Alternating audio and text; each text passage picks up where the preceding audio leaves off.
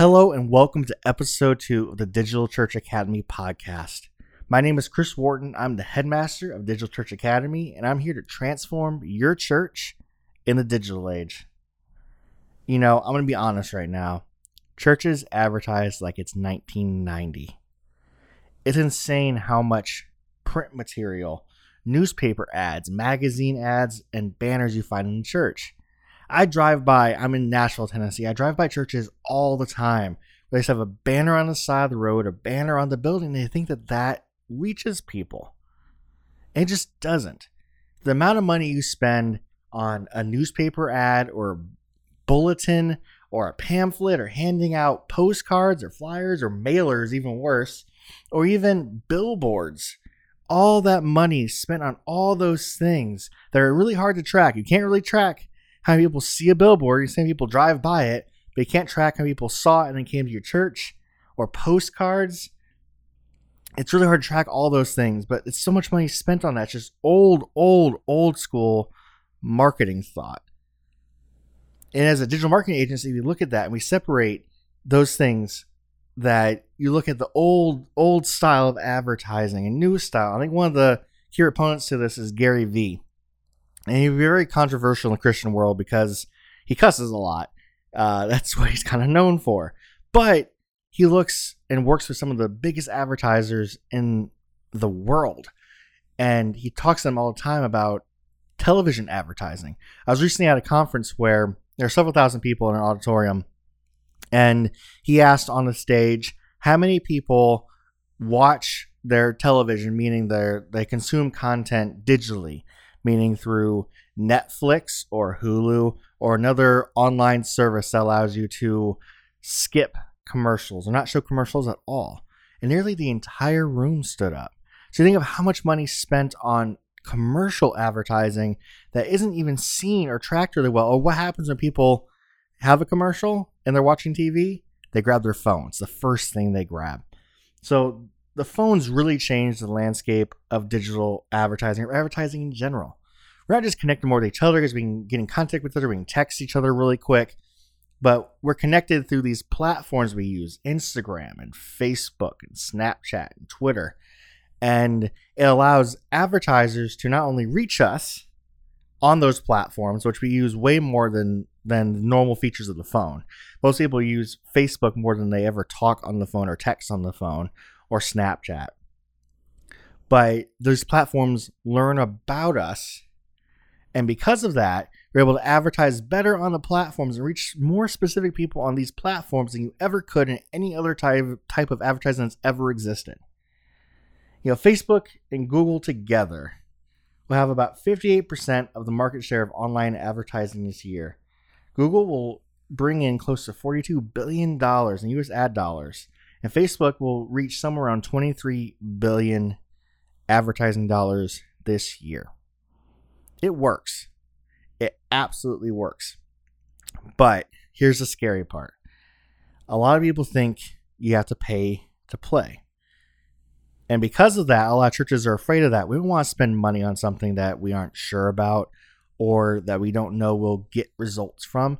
So you stick to the traditional forms of advertising because they're honestly more passive. You reach out not knowing if people can interact back. And organic, meaning actually just posting to your Facebook page or your Facebook account, um, was the most common way to try and reach people and have engagement. But Facebook has changed the algorithm drastically. So, what was working with organic posting no longer works because the Facebook changed the algorithm where people weren't getting engagement, which is what happens with churches. You put up a post out there and no one really likes it, no one really shares it, and then it only reaches a portion of your people. And so Facebook doesn't show those things anymore. And I'll I'll give an example. So this is from a church. They had a sermon snippet that had 34 likes, 10 shares, 390 video views, but the page that the uh, that like the church people number number of people who like the church page is 3000 so you're talking 10% of people viewed the ad like just even saw it not even an ad it's just an organic post just viewed the thing that's that's just horrible numbers. Even smaller percent of that. I mean, one percent of people actually liked it, and so it's just it's really bad numbers for organic. And so the chief complaint with Facebook ads that they're expensive. And the thing is that they're the cheapest they will ever be right now. They're only going to get more expensive. And you want to learn the platform now in the in the early days. This isn't the early days of Facebook advertising. This is we're in in it. We're in Facebook advertising. But you want to learn it now, make the mistakes now so that in the future you'll know even better when it actually costs you more. And the thing is you just have to know how to use it. A lot of times churches waste money because they don't know how to target people, how to really write good ads, how to make good offers, and how to track conversions to know if things are working.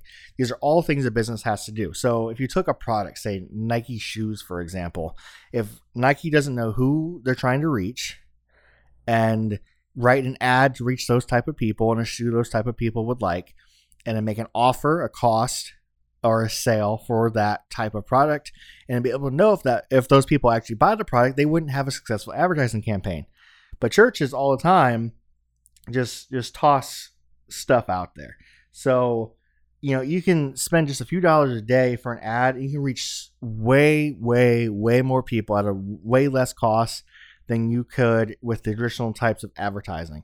So think of how much you spend on printing. So newspaper ads, banners, billboards. You have no real way to measure their effectiveness, but the advantage of ads that you can actually measure their effectiveness. You can adjust your advertising and give it more money or less money as you see it and the results come in, and you're able to target more people specifically. A billboard's just up. Anyone who drives by, who drives by, whether they're Christian, whether they're not, whether they go to a church or they don't go to a church, whether they're even interested in you, whether they even know Jesus, they see the billboard. But you can target ages, demographics, pages people like. You can retarget people who visit your site, who have interacted with your page in certain ways. All these things you can do inside of Facebook and Instagram and most of the other platforms. So you post on Facebook, but it really isn't enough because a lot of times churches use Facebook like it's a neighborhood bulletin board. And what I mean by that is you think of like an apartment complex. You have a bulletin board up, and this is very old school. Most apartments have like an app now, but still, it's the same concept where you're like, hey, I got this table for sale, or hey, I have these mugs for sale, or I got these things. Come to my apartment and snag them while they're still here. That's what the churches do with Facebook. It's like, hey, we got this event for children. Hey, we got this event for students. And hey, we got these things going on. It's just all outward not telling stories, not getting people engaged, not bringing people into a conversation. It's just we got these things and we got these things and here's these things over here and come just join us on Sunday and join us on Sunday night, join us on Wednesday night. It's just it's using the social media like a bulletin board. How do people react to those things? How do you react to ads you see? Those ads that suck or super annoying, or the people you see the that post the same stuff all the time. We ignore them. People react the same way to those types of posts. So Facebook is to tell stories and not sell. I know what you're saying because there are other types of advertising, right? You have emails. You have an email list. And email lists are so powerful. And I'm so excited for a podcast that's coming up in a few weeks. Talk about email sequences. But what's your open rate in emails? It's a low percentage because it's a low percentage in every industry. What's your click through rate in emails? It's not that high. So why am I at, why am I advocating for Facebook ads? There's a handful of reasons. You can target people. I already kind of talked about that. Ages, demographics, interests, awesome stuff. You can make custom audiences, meaning that email list you have, you can advertise to them on Facebook, which is awesome. You can create custom audiences of people who have engaged with with certain parts of your page. That's awesome.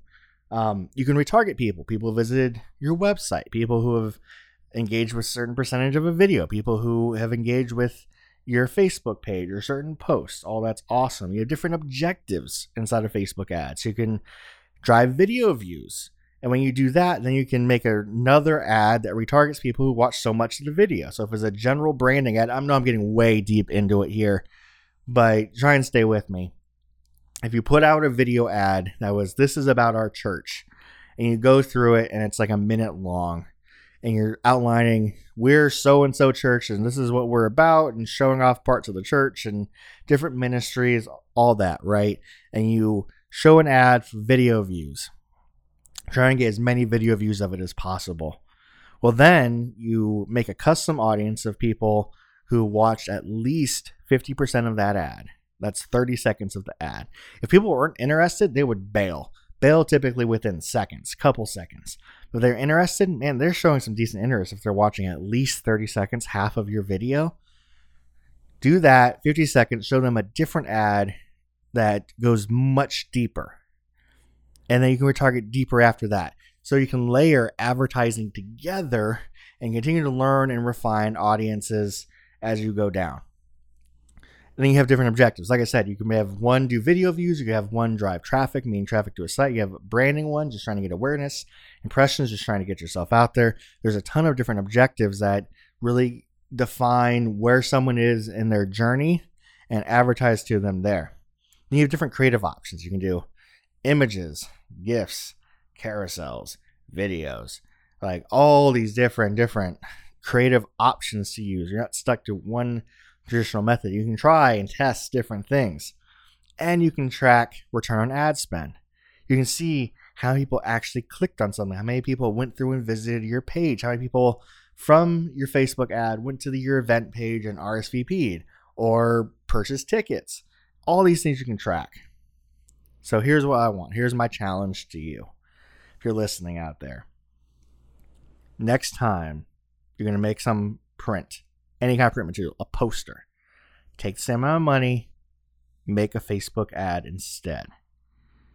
Test it, try different images, videos, creative. Try different audiences, retargeting. Track it, see how it does, and make adjustments, and reach more people online. I can promise you the amount of money you would spend making that sign about Easter for people who drive by, you could reach so many more people with an Easter video on Facebook than you ever could or ever drive by your church. I promise it. If you want to learn more about digital marketing designed just for the church, please visit thedigitalchurchacademy.com. There you can find the show notes for this episode at thedigitalchurchacademy.com slash two. You'll also find resources designed for the church and sign up for the waitlist for upcoming course, Intro to Facebook Ads for Churches. I'm so excited about that course. It's something I've been working on for weeks and weeks, and I keep adding more depth to it, keep going deeper into it. They created a second level of course I don't want to talk about yet, but I'm so excited. Churches need to know how to use Facebook ads and use them well. They need to know how to do it, and I'm excited to teach it please, if you like this episode and want to hear more, subscribe on iTunes or your favorite podcast platform and leave us a review. We love to hear from you. It will shape these episodes and we can really talk about the things you want to hear. So thank you so much for your time. We'll catch you on the next episode of the Digital Church Academy podcast.